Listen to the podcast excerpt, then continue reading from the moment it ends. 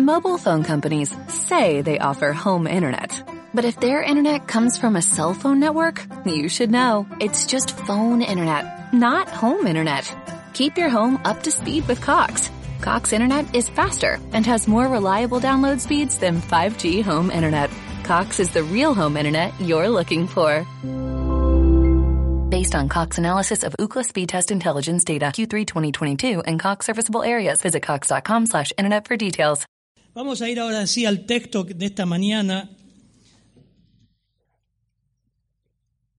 capítulo 7. El domingo que viene ya le paso otro chico más, nos visita Javier Fernández. Algunos se acuerdan de él. Es uno de los pastores de Don Torcuato que hace mucho que no viene. Y ellos terminaron Apocalipsis, creo que fue ahora en pandemia, terminaron todo Apocalipsis. Yo digo que buenísimo. Y él va a venir a dar ya el capítulo 8, una parte del capítulo 8, el próximo domingo aquí en la, en la iglesia. Apocalipsis capítulo 7. Hoy, ¿quién ayuda con la lectura? Fabián. Muy bien. Bueno, vamos a leer, yo copié versión Reina Valera 60, la leímos al comenzar el culto, pero dice, después de esto miré y aquí una gran multitud, la cual nadie podía contar de todas naciones y tribus y pueblos y lenguas que estaban delante del trono en la presencia del Cordero, vestidos de ropas blancas y con palmas en las manos, y clamaban a gran voz diciendo, la salvación pertenece a nuestro Dios, que está sentado en el trono y al Cordero. Y todos los ángeles estaban en pie alrededor del trono y de los ancianos y de los cuatro seres vivientes, y se postraron sobre sus rostros delante del trono y adoraron a Dios, diciendo, amén. La bendición y la gloria y la sabiduría y la acción de gracias y la honra y el poder y la fortaleza sean a nuestro Dios por los siglos de los siglos. Amén. Entonces, uno de los ancianos habló diciéndome, estos que están vestidos de ropas blancas, coma, interesante este texto, ¿quiénes son? ¿Y de dónde han venido? Yo le dije, Señor, tú lo sabes. Y él me dijo, estos son los que han salido de la gran tribulación y han lavado sus ropas y han, las han emblanquecido en la sangre del cordero. Por eso están, por esto están delante del trono de Dios y les sirven día y noche en su templo. Y el que está sentado sobre el trono extenderá su tabernáculo sobre ellos. Ya no tendrán hambre ni sed. Y el sol no caerá más sobre ellos, ni calor alguno, porque el cordero que está en medio del trono los pastoreará los guiará a fuentes de agua de vida y Dios enjugará toda lágrima a los ojos de ellos. Señor, qué precioso texto habernos metido en tu libro de revelaciones, de Apocalipsis, donde tú eres el protagonista, Señor. La adoración a ti es la protagonista. Ayúdanos a que podamos entender, Señor. Somos tan débiles y vulnerables. Vasos de barro que pueda explicar bien el texto, se pueda entender. Tú des la implicación a cada uno conforme a, a la voluntad de tu Espíritu, Señor. En tu nombre, Señor. Amén, Padre. Llegamos al final del capítulo 7.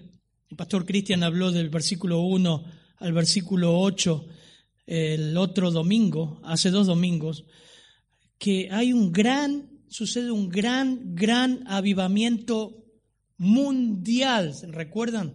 A través de un ejército de predicadores judíos. 144 mil, que vimos que es un término literal, es un número literal de misioneros que salen, no solamente misioneros eh, humanos, sino que Apocalipsis también nos, nos dice que dos ángeles cruzarán los cielos predicando el Evangelio del gran Dios. ¿Cómo va a ser? No tengo la menor idea. Pero dice que los ángeles predicarán el Evangelio, algo que hoy anhelan mirar los ángeles. Sucederá en los siete años, los siete años más oscuros de la humanidad. En esos siete años, aún ahí va a haber salvación, la gracia de Dios se va a manifestar y su misericordia, y muchos, muchas personas creerán. Y este es uno de los pasajes más conmovedores del versículo 9 al 17, donde se ve la consecuencia o el efecto, por eso el título es el efecto del Evangelio en la gran tribulación, el efecto del Evangelio y en el corazón de las personas. Es el resultado de un gran avivamiento. Personas que van a, a, creer, y Juan describe ese escenario y describe las escenas. Por eso puedes pensar, también hoy que estás escuchando esto y quizás nunca escuchaste el Evangelio, ¿qué pasa después de la muerte? Aún en estas personas que van a vivir tiempos de juicio en la tierra. ¿Qué pasa con ellos después de morir? ¿Y qué pasa con nosotros después de morir? Y Juan va a describir esas escenas. En primer lugar va a presentar las particularidades de este grupo. ¿Quiénes son? ¿Qué, qué, característica el Señor da a Juan de este grupo? Y da por lo menos, hay, hay siete elementos que describe Juan de este grupo siete descripciones que da en este texto. En primer lugar, vamos a ver del versículo 9, si lo puede leer Fabián, por favor, que hay ciertas particularidades de este grupo. Eh, Fabián, por favor. 9. Después de esto miré y he aquí una gran multitud, la cual nadie podía contar, de todas las naciones y tribus y pueblos y lenguas, que estaban delante del trono y en la presencia del Cordero, vestidos de ropas blancas y con palmas en sus manos. Hay que ser ordenado al leer las escrituras y por supuesto interpretar bien. El texto sigue, de capítulo 7, versículo 9. Este grupo, la particularidad de este grupo, la primera particularidad o característica, que no es el mismo grupo del versículo 1 al 8, no es. Algunos creen que es el mismo grupo que llega al cielo. No es. No lo es. Aparte Juan empieza con una frase, después de esto. Si quieren apagar la calefacción, vamos a morir si no. El que sabe ponerlo ahí en off. Eh, sí, ya se están sacando todo acá. Hace calor hoy. Por eso, hermanos, como estábamos hablando también el viernes en Fundamentos, hay que interpretar correctamente la Biblia y ver el contexto. Y el mismo texto se explica por sí mismo. Después de esto, no eran judíos, el, el grupo anterior sí era judío, el grupo anterior sí era judío, de toda, y fíjense que hoy el número de los sellados, 144 mil, versículo 4, de la tribu de Judá, de la tribu de Rubén, de la tribu de Gad, judíos. Ahora, mire lo que leyó recién el hermano, versículo 9. este grupo era una gran multitud, 144 mil también es una gran multitud, pero acá se agrega que no se podía, nadie podía contar. 144 mil sí lo puedes contar. Y no está hablando de un simbolismo, ya estudiamos que eran literales muchas cosas Dios cumplió sus promesas y cumplirá sus promesas literales, con fechas, con números. Y acá es diferente porque es mucho más que esa cantidad. Y no era judío, aclara, miren, de toda nación, bueno, puede ser judío que viva en otra nación, sí, pero de toda tribu, de todo pueblo y de toda lengua. Habla de que es un grupo heterogéneo de, de, de de, todo el mundo, de toda tribu, de todo país, de toda raza, de toda cultura. Trasciende. Toda esa gente, obviamente, el texto aclara después de esto y aclara que era incontable. Era mucho. Nadie, nadie, nadie podía contar. Una particularidad más de este grupo era que eh, sus ropas estaban delante del trono vestidos de ropas blancas y con palmas en las manos. Y como vimos en capítulo 6, La palabra ropas blancas es la palabra leuco y significa brillante, un manto grande y habla de algo glorioso, resplandeciente. Capítulo 6, versículo 9 dice, cuando abrió el quinto, el sexto sello, se vio el altar, vi bajo el altar las almas de los que habían sido muertos por causa de la palabra de Dios y por el testimonio que tenían, y clamaban a gran voz, ¿hasta cuándo, Señor? ¿Se acuerdan que lo vimos? Santo y verdadero, no juzgas y vengas nuestra sangre de los que moran en la tierra. Y se les dieron vestiduras blancas, eran creyentes. Y obviamente estamos hablando del mismo grupo del capítulo 6, de ese paréntesis en el quinto sello, antes que venga el gran terremoto. Es este mismo grupo. Tenían palmas en las manos. ¿Qué es esto? Bueno, siempre las palmas se usaban para celebración, conquista, liberación.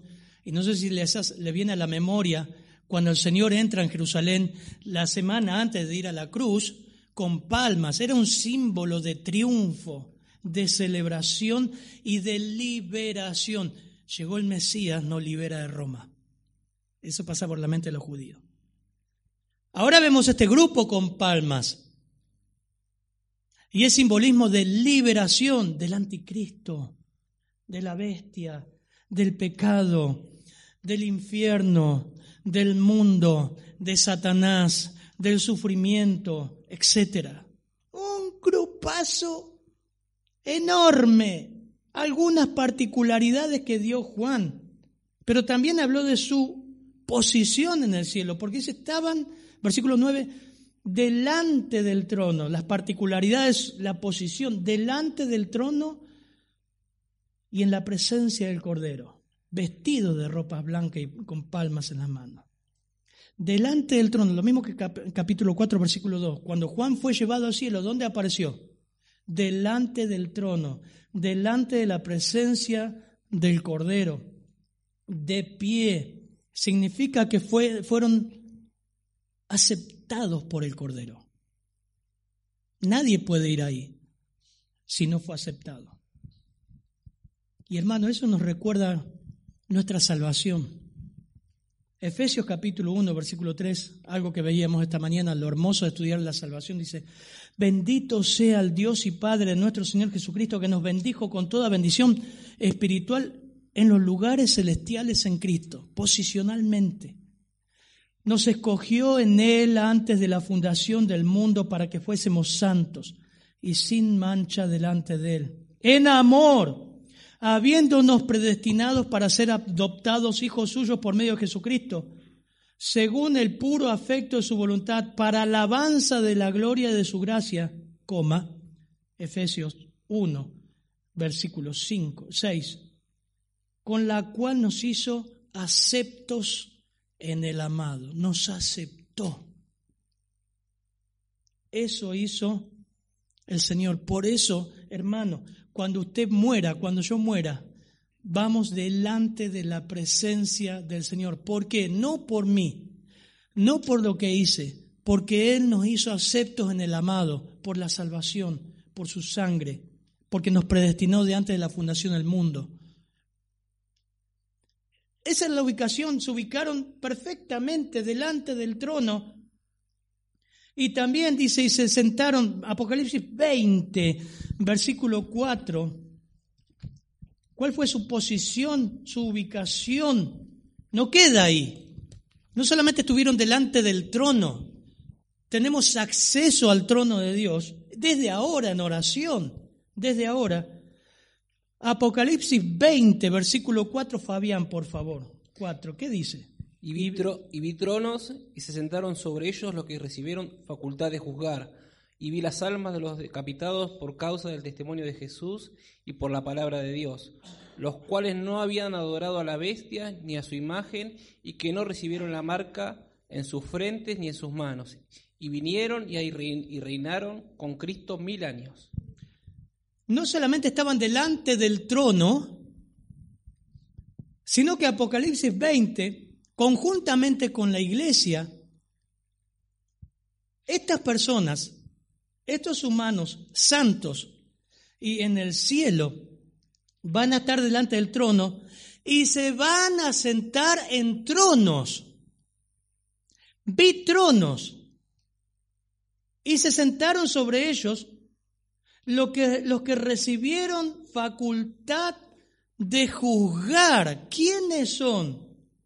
De iglesia. Lo vimos en, en las siete iglesias. Fíjense, 2.26, ah, no lo busquen, lo tengo acá, en Tiatira, la iglesia de Tiatira. Al que venciere, recuerden que al que venciere está hablando a todo creyente, todo, todo, todo creyente de todos los tiempos. Al que venciere y guardare mis obras hasta el fin, ese es el salvo, ese es el creyente. Yo le daré autoridad sobre las naciones. Decime, ¿el creyente ahora tiene autoridad sobre las naciones? Decime la verdad. No. Está hablando de algo futuro. Y esto es donde aparece Apocalipsis 20. Le daré autoridad sobre las naciones y las regirá con vara de hierro y serán quebrantadas como vaso de alfarero, como yo también la he recibido de mi Padre. 20. Y vi tronos y se sentaron sobre ellos los que recibieron facultad para de juzgar. ¿Quiénes? La iglesia. ¿Y quién más? Punto y coma. Apocalipsis 20. Mira ahí el texto las almas de los decapitados que por el testimonio de Jesús y por la palabra de Dios, lo que no habían adorado a la bestia. ¿Estos quiénes son? Los de la tribulación y la gran tribulación. Y que no recibieron las marcas en su frente. Iglesia y mártires. Muchos asocian los dos grupos, pero evidentemente la escritura habla de dos grupos distintos, aunque son salvos. Son santos. Pero uno es la iglesia y otro es este grupo, y lo va a aclarar el texto. O están ocupando un lugar de privilegio, de adoración, delante del cordero, del cordero y también de jueces. Hermano, no es un simbolismo literal. Jueces, yo no sé de qué manera, pero nosotros vamos a juzgar las naciones en el milenio. Vamos a reinar con Cristo. No es una metáfora romántica bonita, lo dice el texto. En tercer lugar, otra característica que da otro elemento en versículo 10. Fabián, por favor. Y clamaban. Y clamaban a gran voz diciendo, la salvación pertenece a nuestro Dios, que está sentado en el trono y al Cordero.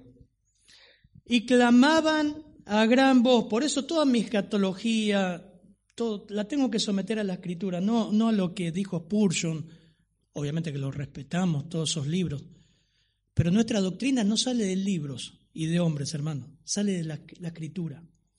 Y los hombres se equivocan. Y los hombres podemos llegar a tener miles de posiciones escatológicas o de la vida cristiana, algunos creen que se puede, un creyente puede divorciarse y casarse de nuevo, otros no. Bueno, pero ¿qué dice la escritura? Me someto a lo que la escritura dice. Y a muchos no les gusta eso.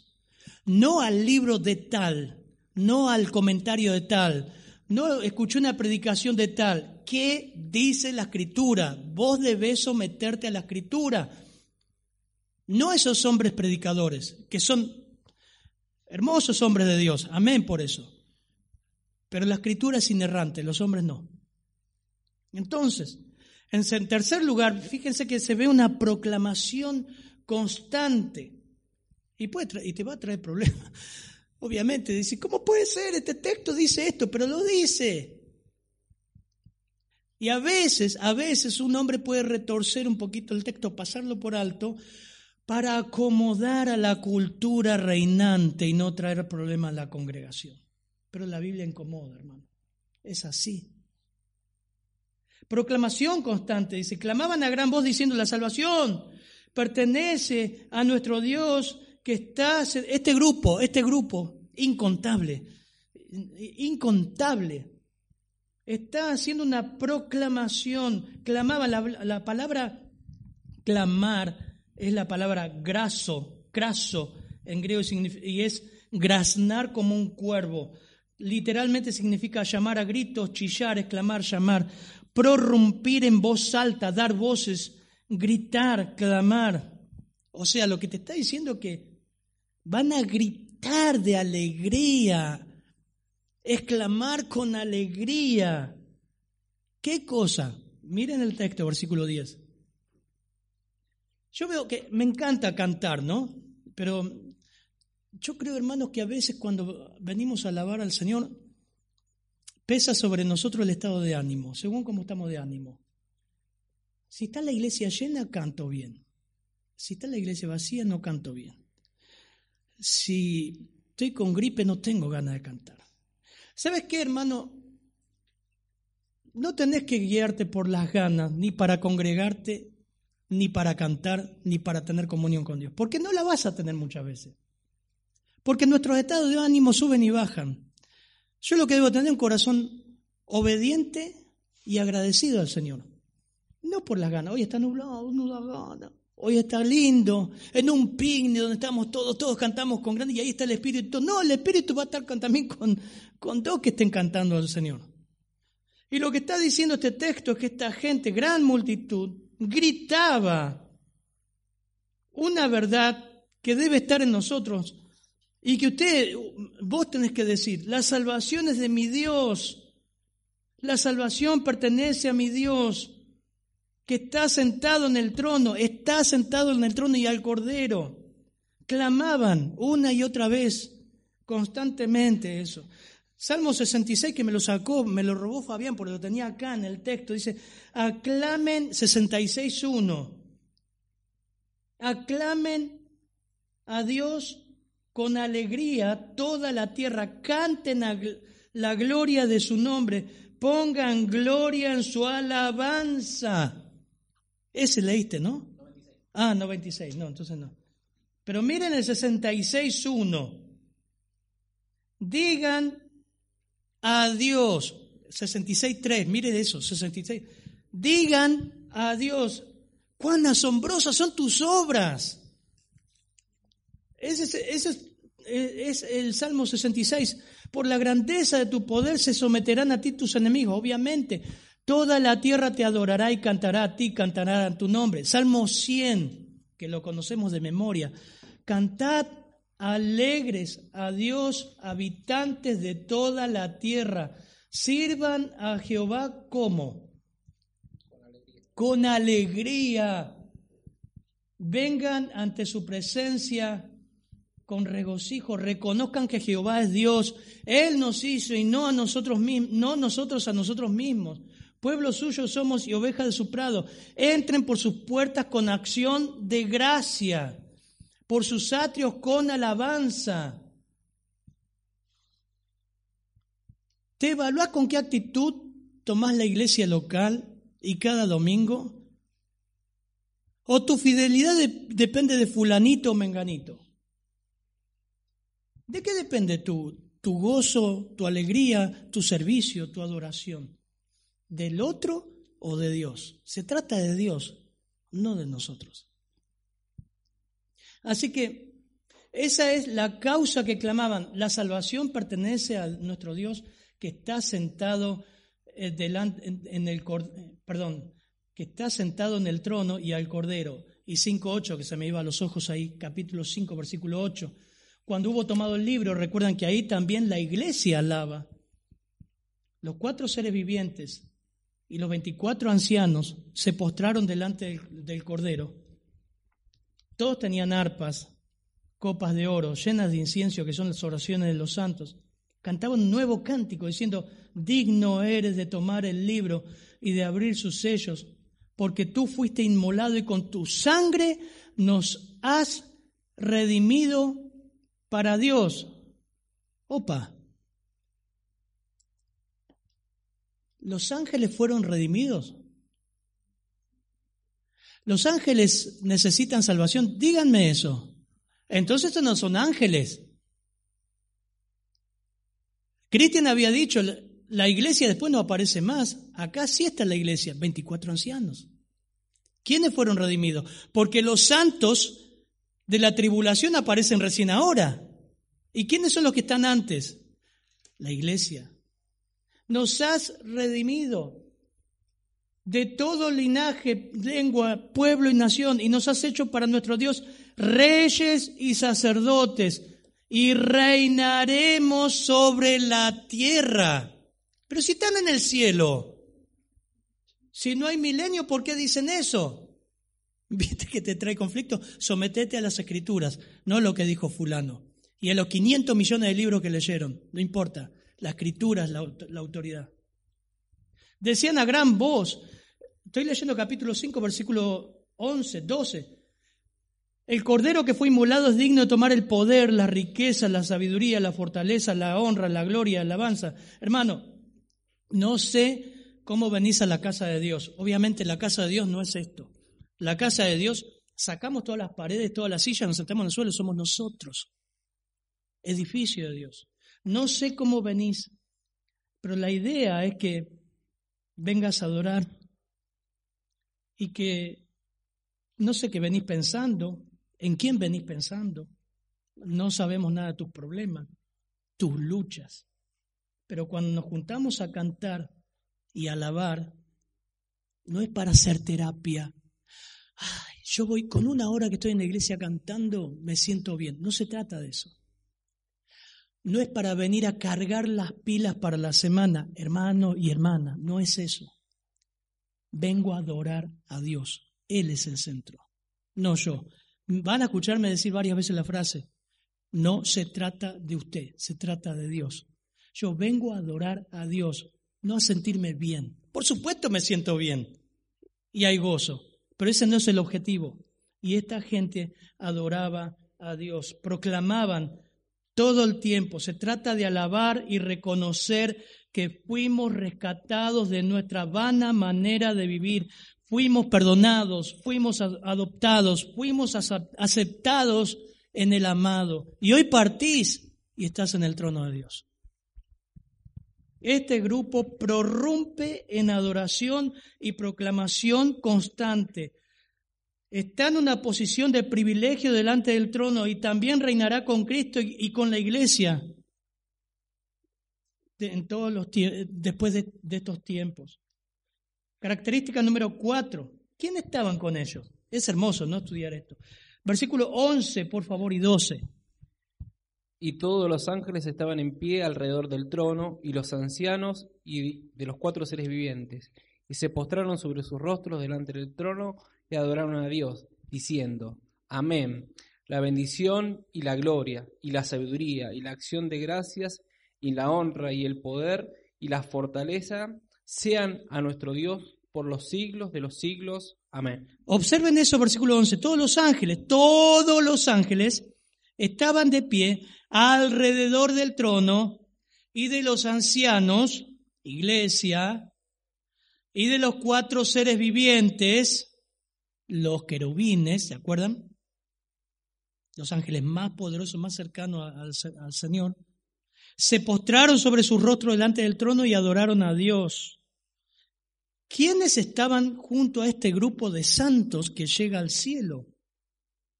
Y en versículo 11 dice que en primer lugar todos los ángeles.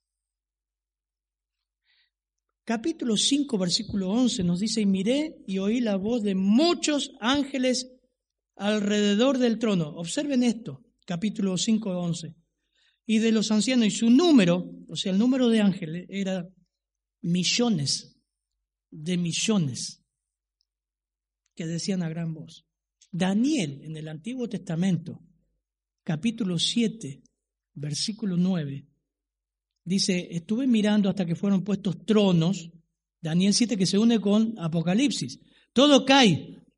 Por eso te digo, lamento los hermanos, pues son hermanos en la fe, hermanos queridos, pero cuando tenés una escatología tan errada, todo se trastoca, toda la interpretación. Tenés que retorcer todos los textos y caer en, la, en, eh, simbolizar, ¿no?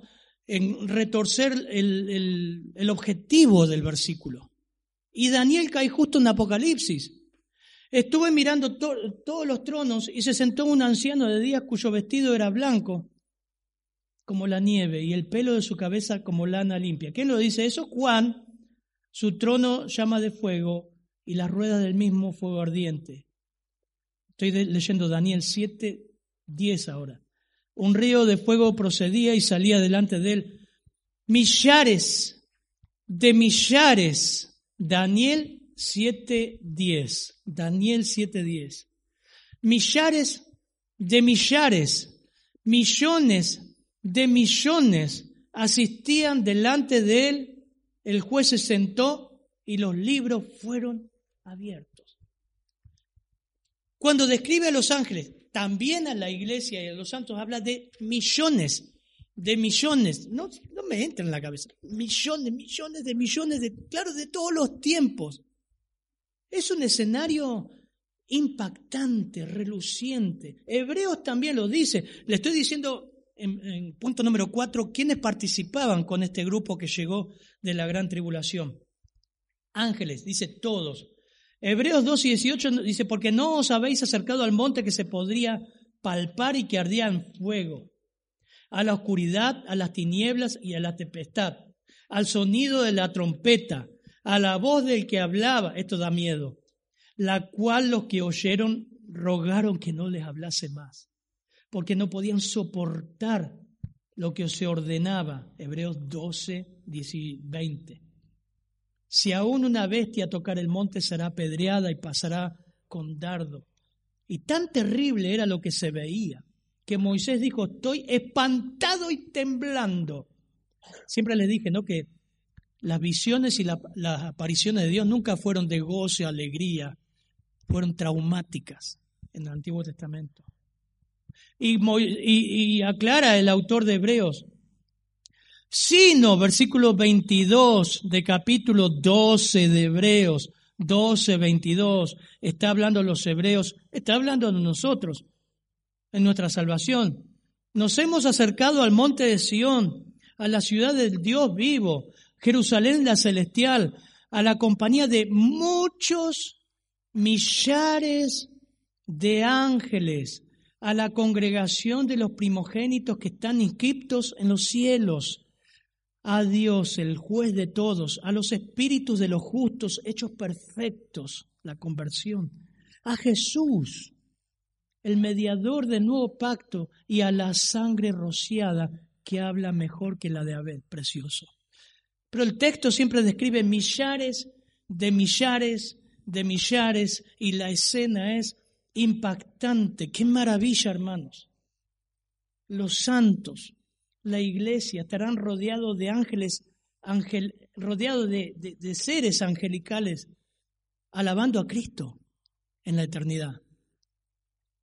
Por eso Pedro dice, los profetas que profetizaron, 1 Pedro 1.10, la gracia destinada a ustedes, inquirieron diligentemente, indagaron de esta salvación, escudriñando qué persona y qué tiempo indicaba el Espíritu de Cristo que estaba en ellos el cual anunciaba de antemano los sufrimientos de Cristo, lo que hablábamos hoy, ya estaba en el Antiguo Testamento. A esto se les reveló que no para sí mismos, sino para nosotros, administraban las cosas que ahora son anunciadas, por los que han predicado el Evangelio, cosas de las cuales anhelan mirar los ángeles.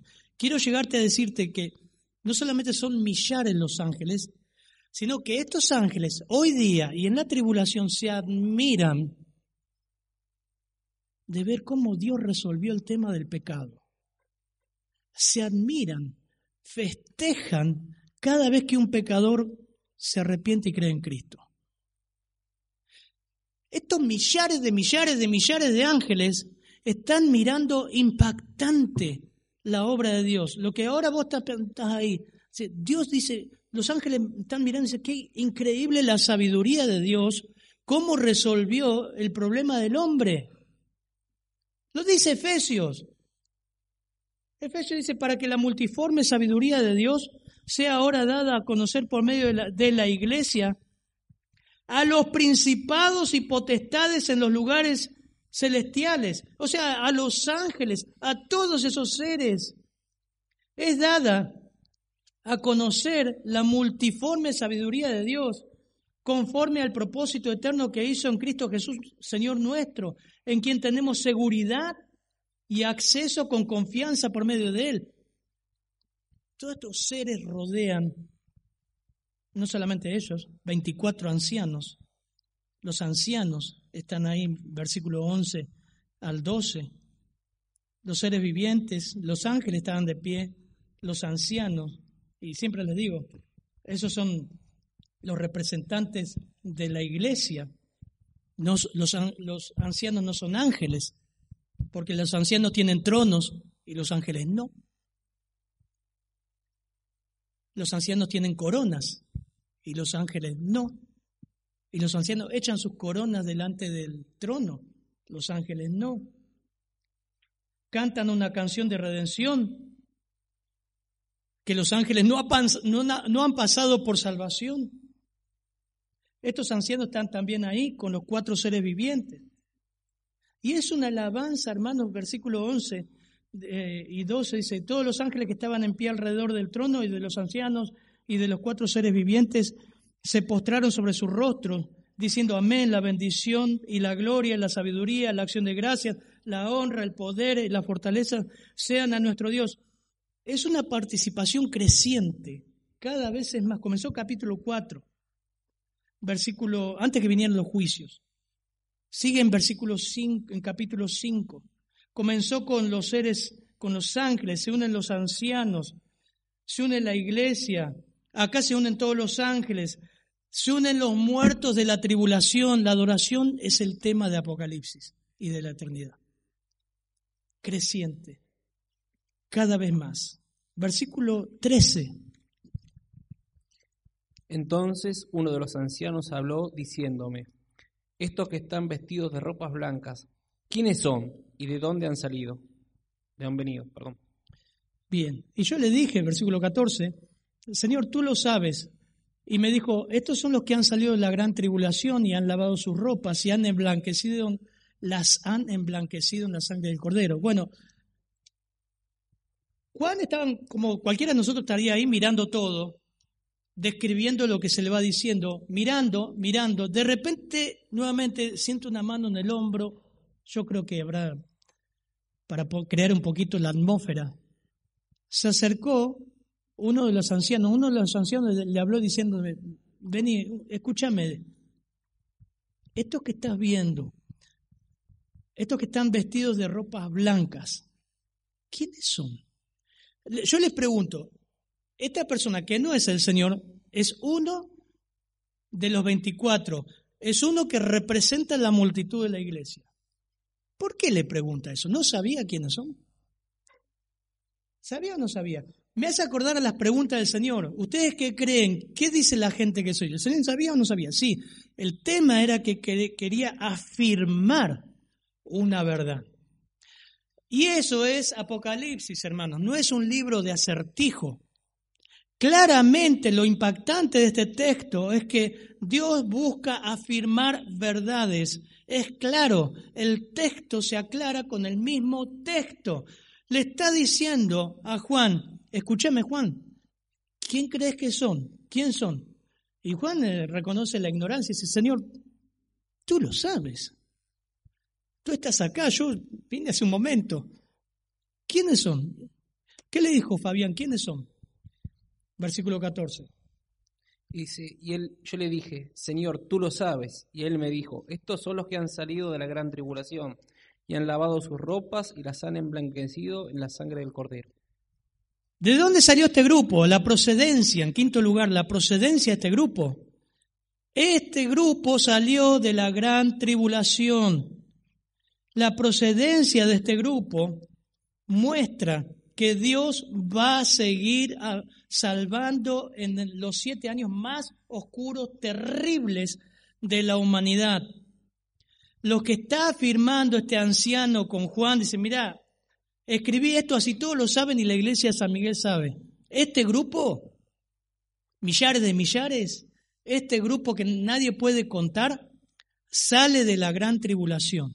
Ahí lo dice, miren, yo no lo inventé son los que han salido de la gran tribulación. Ese término han salido está hablando de que han durado mucho tiempo en la tribulación, han atravesado la tribulación y han lavado sus ropas y han emblanquecido con la sangre del cordero. Quiere decir que han creído, han creído. Me ponía a pensar este grupo que en siete años se convierte. ¿Cómo es que no creyó antes? Bueno, Dios tuvo ese tiempo. Seguramente esta gente ha estado en el tiempo nuestro, acá en la iglesia, están entre nosotros, en la ciudad, familiares que no van a creer y van a creer en la tribulación. Y son estos. Increíble. Porque no es que vienen de, creyendo de antes, creen ahí a través de la predicación que hace el Señor a través de judíos y de ángeles y se salvan. No todos van a salvarse. Les contamos que Apocalipsis muestra que la gente aún viendo todos los juicios de Dios no le va a importar nada. Miren, 9:20. Y los hombres que no fueron muertos con estas plagas, ni aún así se arrepintieron de sus obras, las obras de sus manos. No dejaban de adorar a demonios, a imágenes de oro, de plata, de bronce. Vaya a India, dígame si esto no es cierto. Ah, India, la, cuna de la meditación avanzada en todo lo que es la religión, ¿no? Ahí está, Imágenes de oro, plata, bronce, piedra, madera, las cuales no pueden ver, ni oír, ni andar. Y no se arrepentirán, no se arrepintieron de sus homicidios, 9.21, ni sus brujerías, ni su fornicación, ni sus robos, corrupción, no se arrepintieron. 16.9 dice, los hombres, y los hombres se quemaron con el gran calor, porque Dios hiere al sol, Apocalipsis 16, blasfemaron el nombre de Dios, maldijeron a Dios, que tiene poder sobre estas plagas, y no se arrepintieron para darle gloria, insultaron a Dios. Así que esta gente ha atravesado toda la tribulación, y van a ver al final, que atraviesan los mismos juicios y consecuencias de los juicios de Dios en el mundo. No es que Dios los guarda en, los siete años para que eh, no sufran lo que están sufriendo los demás. Mentira. Y vas a ver cómo termina el Señor. Dice, ya no sufrirán las heridas del sol, ya no morirán de hambre, de sed, porque atravesaron todo esto. ¿Cómo dice este texto cuando Apocalipsis 3.10 te dice, por cuanto has guardado la palabra de mi paciencia, yo también te guardaré de la hora de la prueba que ha de venir sobre el mundo entero para probar los que moran a los que moran sobre la tierra. ¿Cómo lo unís? Decime cómo lo unís. Porque este grupo sí va a atravesar la tribulación. ¿De dónde salen? Versículo 14. De la tribulación. ¿Cómo unís con ah, eh, Filadelfia cuando dice ustedes no van a atravesar la hora de la prueba que ha de venir sobre este mundo? ¿Cómo puedes retorcer el texto? La única forma de entender esto es que son dos grupos diferentes. La iglesia ya no está acá. Primera Tesalonicenses 5.9, que habla del día del Señor. Porque no nos ha puesto Dios para ira, sino para alcanzar salvación por medio, de nuestro Señor Jesucristo, que murió por nosotros para que ya sea que velemos o durmamos, vivamos juntamente con Él. Por, por lo cual, anímense unos a otros, edifíquense unos a otros, así como lo hacéis con estas palabras. Dios no nos puso para ese día de ira, estos hermanos son personas que van a creer el Evangelio a través de muchos medios que Dios va a usar para predicar de, los 144 mil y de los mismos ángeles cruzando el cielo, Apocalipsis 14, versículo 6. Ellos han salido de una, un sufrimiento prolongado en la gran tribulación y han emblanquecido sus ropas. Hermanos, siempre las ropas hablan de salvación, las ropas sucias hablan de pecado. Lucas 15, 22 cuando vuelve el hijo pródigo, le dice, saquen el mejor vestido. Esa ilustración preciosa que da el Señor. Y el padre dice, vístanle. Venía olor a chancho, olor a basura, todo feo. La ropa habla de una nueva creación. Las ropas blancas, lavadas, emblanquecidas, hablan de celebración, de santidad, de pureza, como decía Salmo 51, purifícame con hisopo, seré limpio, lávame y seré más blanco que la nieve, hazme oír alegría y se recrearán los huesos que has abatido. Habla de confesión, de perdón. Y este grupo procede de la gran tribulación. Así que no sé qué tiempo estás viviendo, quizás estás sufriendo algo muy terrible en tu vida. Quizás en este tiempo que nos, estás escuchando, esta es la etapa más dura en mi vida. Este es el tiempo que yo nunca había esperado vivir. Enterrar un hijo, la partida de un ser querido. Pero puedo decirte que en el peor de los momentos aún hay salvación. Y Cristo te busca y te da esperanza y te perdona y te limpia.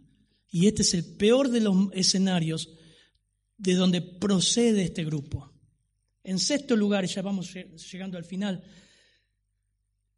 ¿qué hacemos en el cielo? La pregunta, nunca te preguntaste, ¿y en el cielo qué vamos a hacer? Hay muchos que dan vuelta diciendo, bueno, yo creo que vamos a tener mascota, yo creo que vamos a tener esto, yo creo que vamos a jugar al fútbol. ¿Qué sabes? No habla mucho, pero la Biblia sí habla de algo certero. Miren el versículo 15 que va a leer Fabián, por favor. Por esto, por esto están delante del trono de, Dios y le sirven de día y de noche en su templo. Y el que está sentado sobre el trono extenderá su tabernáculo sobre ellos. ¿Qué hace este grupo en el cielo? Y obviamente, ¿qué hace la iglesia también en el cielo, juntamente con este grupo? Claramente nos dice que la palabra es la tregua y significa ministrar, rendir homenaje, servir, servicio, culto. Y lo que dice el texto es que sirven día y noche. Eso es una metáfora, es un simbolismo que está, no hay día y noche en el cielo. Lo que está diciendo era una forma que se hablaba día y noche. Es como nosotros decimos, oh, laburo día y noche. No es que estoy trabajando día y noche. Estoy diciendo, laburo constantemente, sirven constantemente, sirven constantemente. Y Apocalipsis 24 se une no solamente que ministran, hay templo en el cielo, ¿cómo es? No sé, pero hay templo. La Biblia lo describe en el templo. Y en la nueva creación, después de los mil años, dice que ya no habrá más templo, Dios habitará con ellos. Pero ahora en el, en el cielo hay templo. Las cosas secretas pertenecen a nuestro Dios, ¿no? Pero la Biblia acá nos dice que hay templo. Vi tronos y se sentaron sobre ellos los que recibieron facultad de juzgar, y vi alma de los decapitados por causa del testimonio de Jesús. Y acá agrega otra actividad, que estos decapitados que murieron en la tribulación se sientan en tronos y juzgan.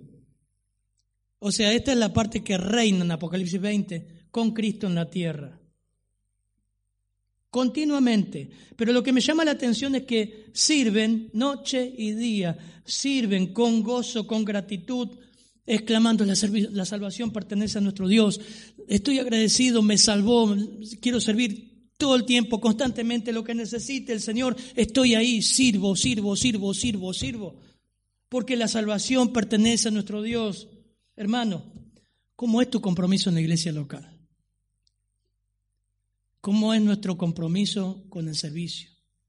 Sirvo hasta que tal cosa.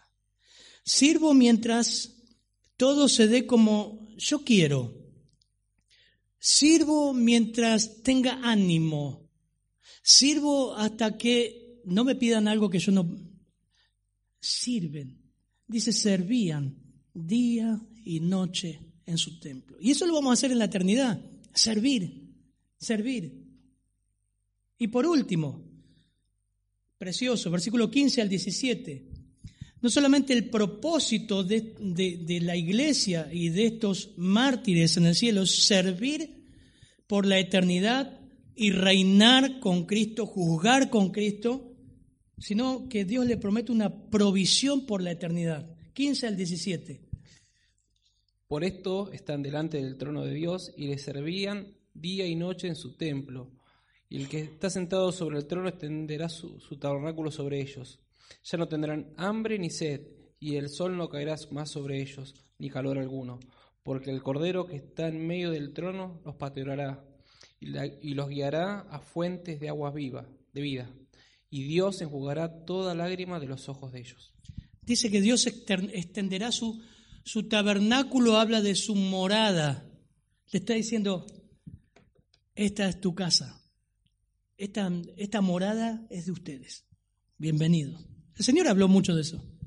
Voy pues a preparar morada, casa para ustedes. Pero miren algunas, es interesante, ¿no? Porque siempre leímos este texto y decimos, ¿qué, está diciendo ahí? Porque dice que este, tendrá su morada, su tabernáculo, su cabaña, su choza, su casa sobre ellos. E, entren, entren.